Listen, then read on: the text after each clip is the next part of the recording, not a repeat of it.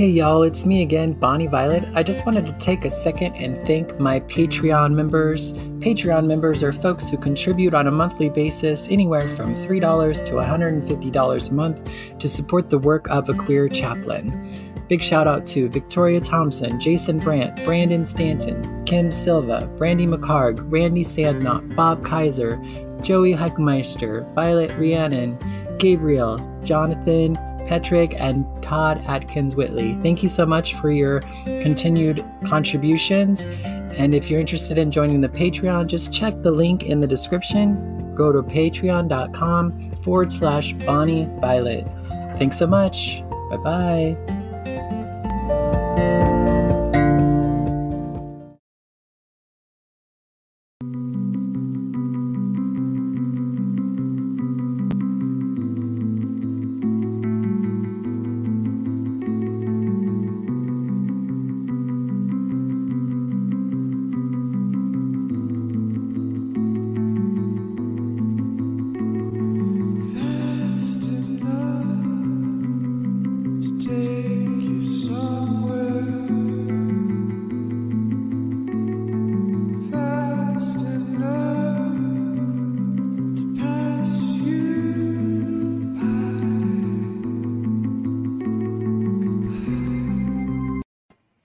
Hi, Lacers. How's it going? Bonnie Violet here, um, a queer chaplain, and you are. We are at day fourteen of uh, our lacing your narrative with a spiritual thread live stream workshop series. Um, this week we are focusing on when did you feel most connected to your spirit, or when did you feel most connected to God? You know those sorts of things. Um, uh, if you are new or aren't completely aware and you're curious to know more about this, do check the links in the description.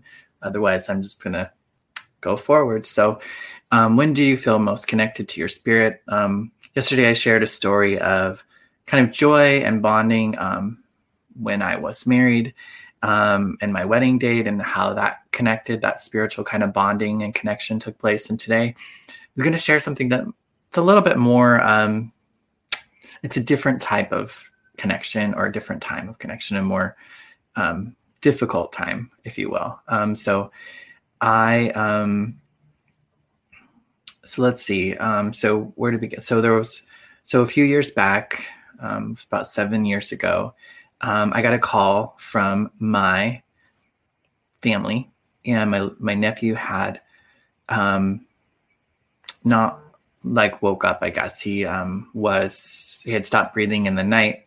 He had been rushed to a hospital um, in in twin i believe and then he was um, life flighted to boise.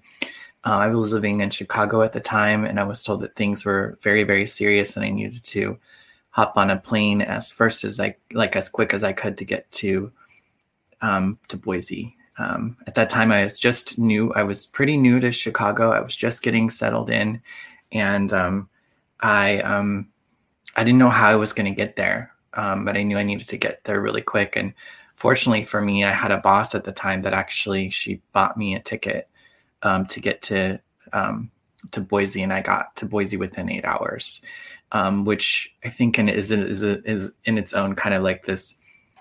Um, might be something I can talk about a little bit more, but like I really felt like in this particular situation, actually, to be honest with you, I felt like everything and a lot of things in my life had lined up in a way in which I could really respond and show up in a way that I don't think I could have, like maybe even a year before that, or um, I had been three years sober. I was in a really good place, like spiritually and mentally, um, just in a really like almost like a high space with my spirituality and my connection and was just in a really good place of recovery. And i got this call to go to idaho um, to be with my nephew. And i remember getting to the hospital and getting into the icu and getting to see my little nephew who i hadn't seen for about three months. I had um, met him right after he was born. He was my first nephew actually that i held as a baby. Um, i had had a couple before then, but I was nervous about holding babies. For whatever reason, I was able to go and meet Wyatt ahead of time and I held him and, and bonded with him and connected with him right after he was born. Um, when I saw him again, he was in um, ICU and he had all these wires and he had all these things that were happening to him and he'd had to have dialysis and he had been without oxygen for a really long time. My mother had given him mouth to mouth like CPR and there was so much that's happening and they didn't know if there was brain damage and they didn't know they just didn't know what was going on with this little guy. And if he did come out of it like what kind of condition he'd be in.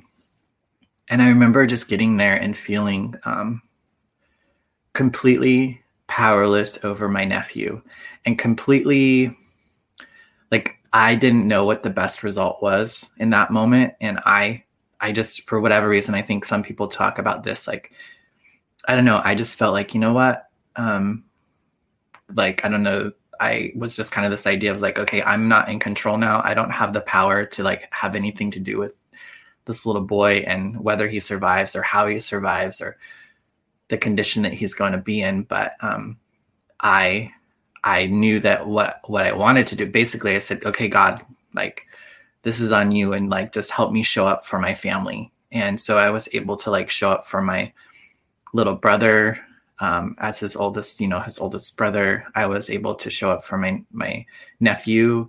Um, i was able to show up for my parents and just kind of the family in general. Um, and it was really interesting because usually i would get very like caught up in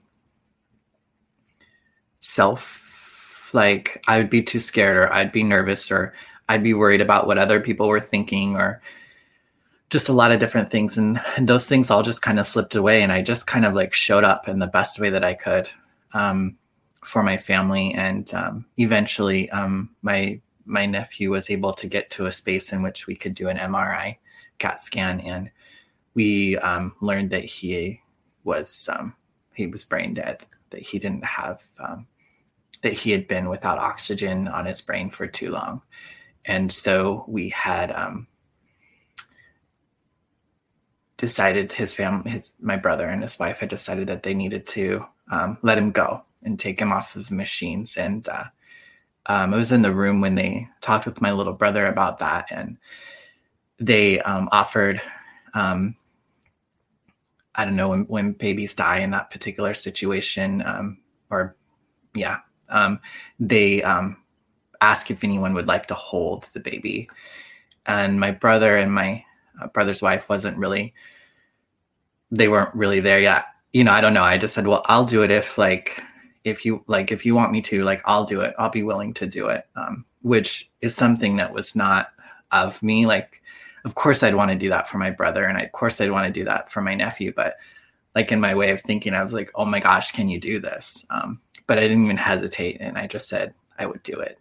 Um, and when it came time, we um, we were um, in the room. It was me and my brother and my dad and Wyatt, my nephew. Um, my brother's wife, Melinda, Wyatt's mother, had um, chosen to not be there. She didn't feel like she could be there for that.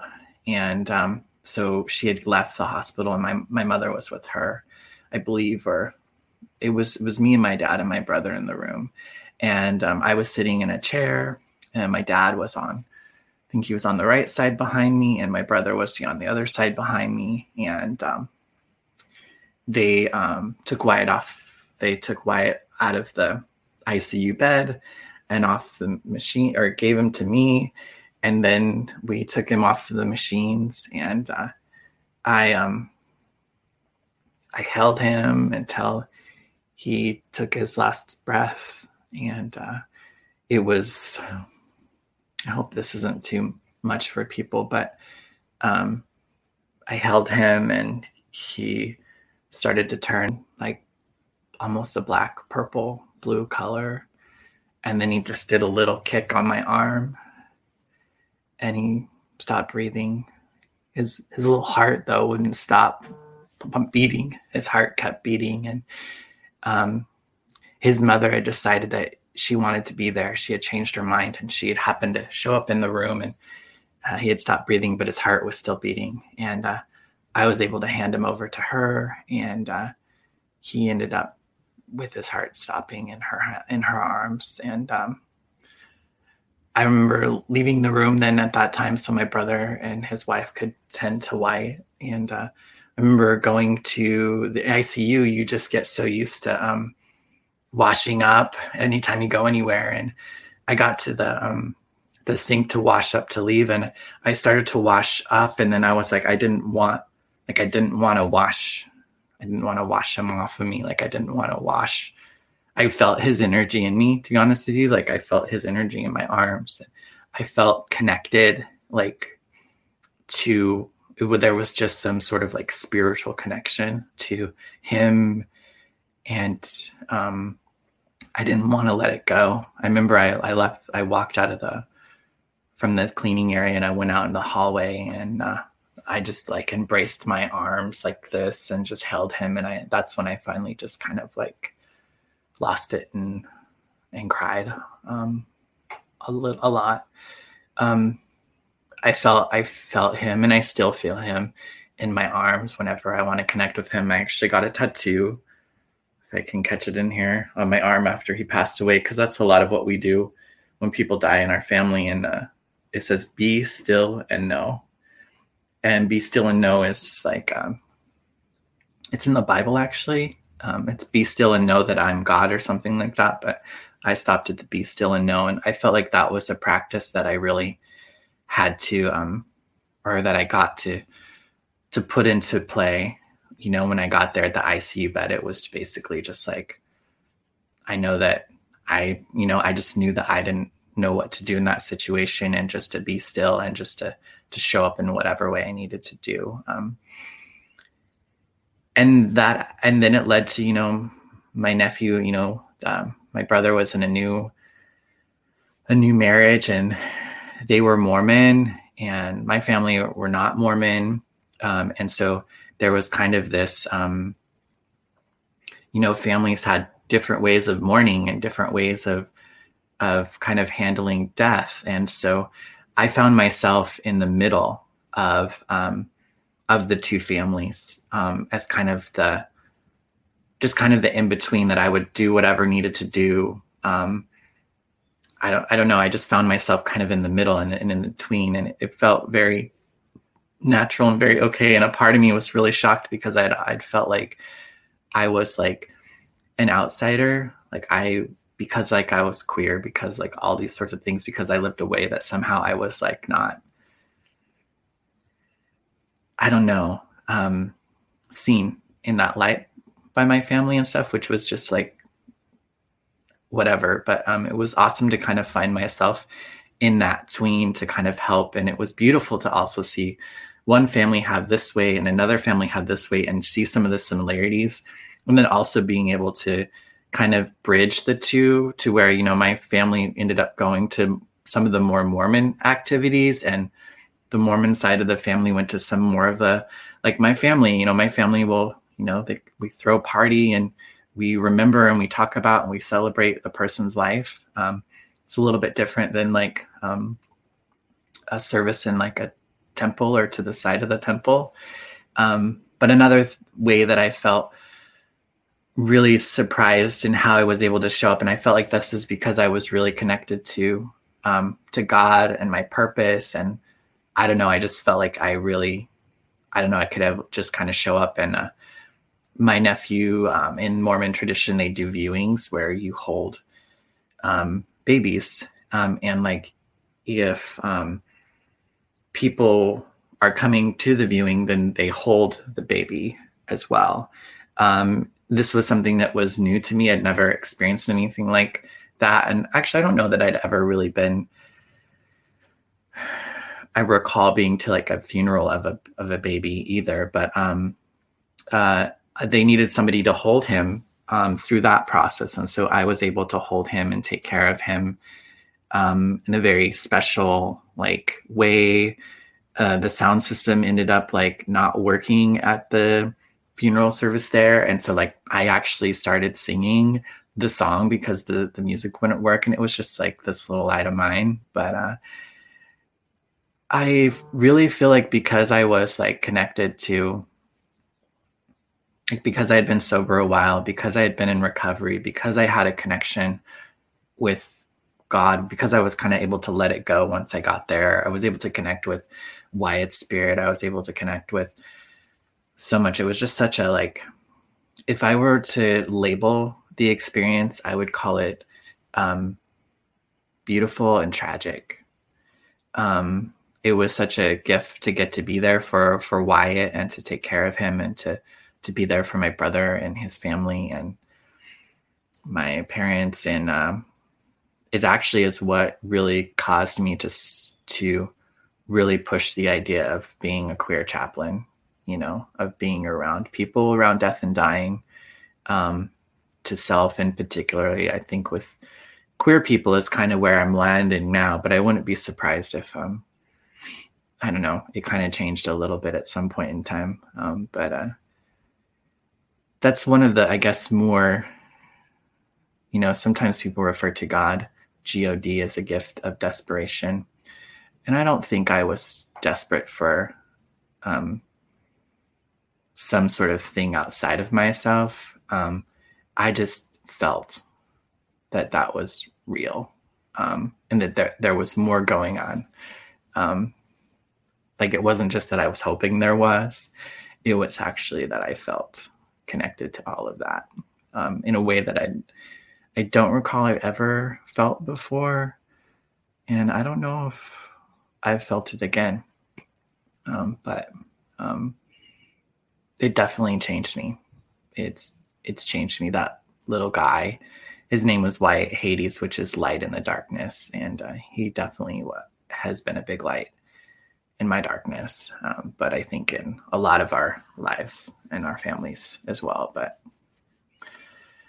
and obviously, that's just like my reflection of my experience with it. Uh, there's so much more to it than that. But um, it was a time that I felt really um, out of myself, radically present though, um, and available in a way that um, I didn't ever think was possible and I do believe that like I was able to do that because of some sort of spiritual connection, um, especially for the duration and the impact of the the whole time. So, anywho, I guess that's my share for today of when I um, felt most connected to spirit um, or God or whatever it is. Um, and so um, I'm hoping that um, I don't know. Uh, good luck on your exploration of recalling when you felt connected, and um, I will see you all tomorrow. If you are interested, we are. I am getting ready to do the um, Splintered Grace podcast um, at 10:30 here in just about an hour or so. Um, we are actually talking about passion and purpose. and yeah, I'm gonna go and let you go. I'm gonna put some lips on. Sorry, I didn't have any lips on for you this morning, or any eyebrows yet. But uh, uh, she's in mid transition, so take care, and um, I'll play that outro, and you have a great day. Bye.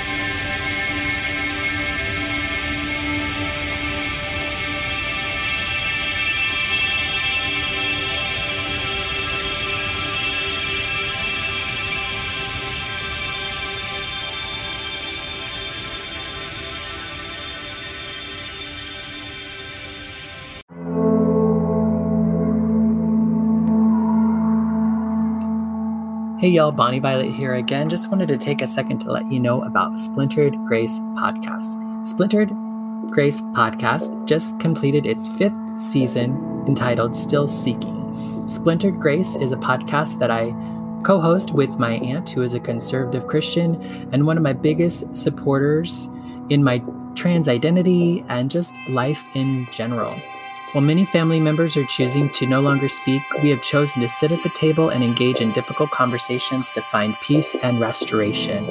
Over our 24 year relationship, we have had a lot of ups and downs, and we haven't always really liked each other. We definitely never understood each other, and still some of it we don't. But we love one another so much and so hard and really work hard to show up for one another. And our hope is that by listening to this podcast, others may be able to begin to have peace and restoration in some of their other relationships with family members and or other loved ones.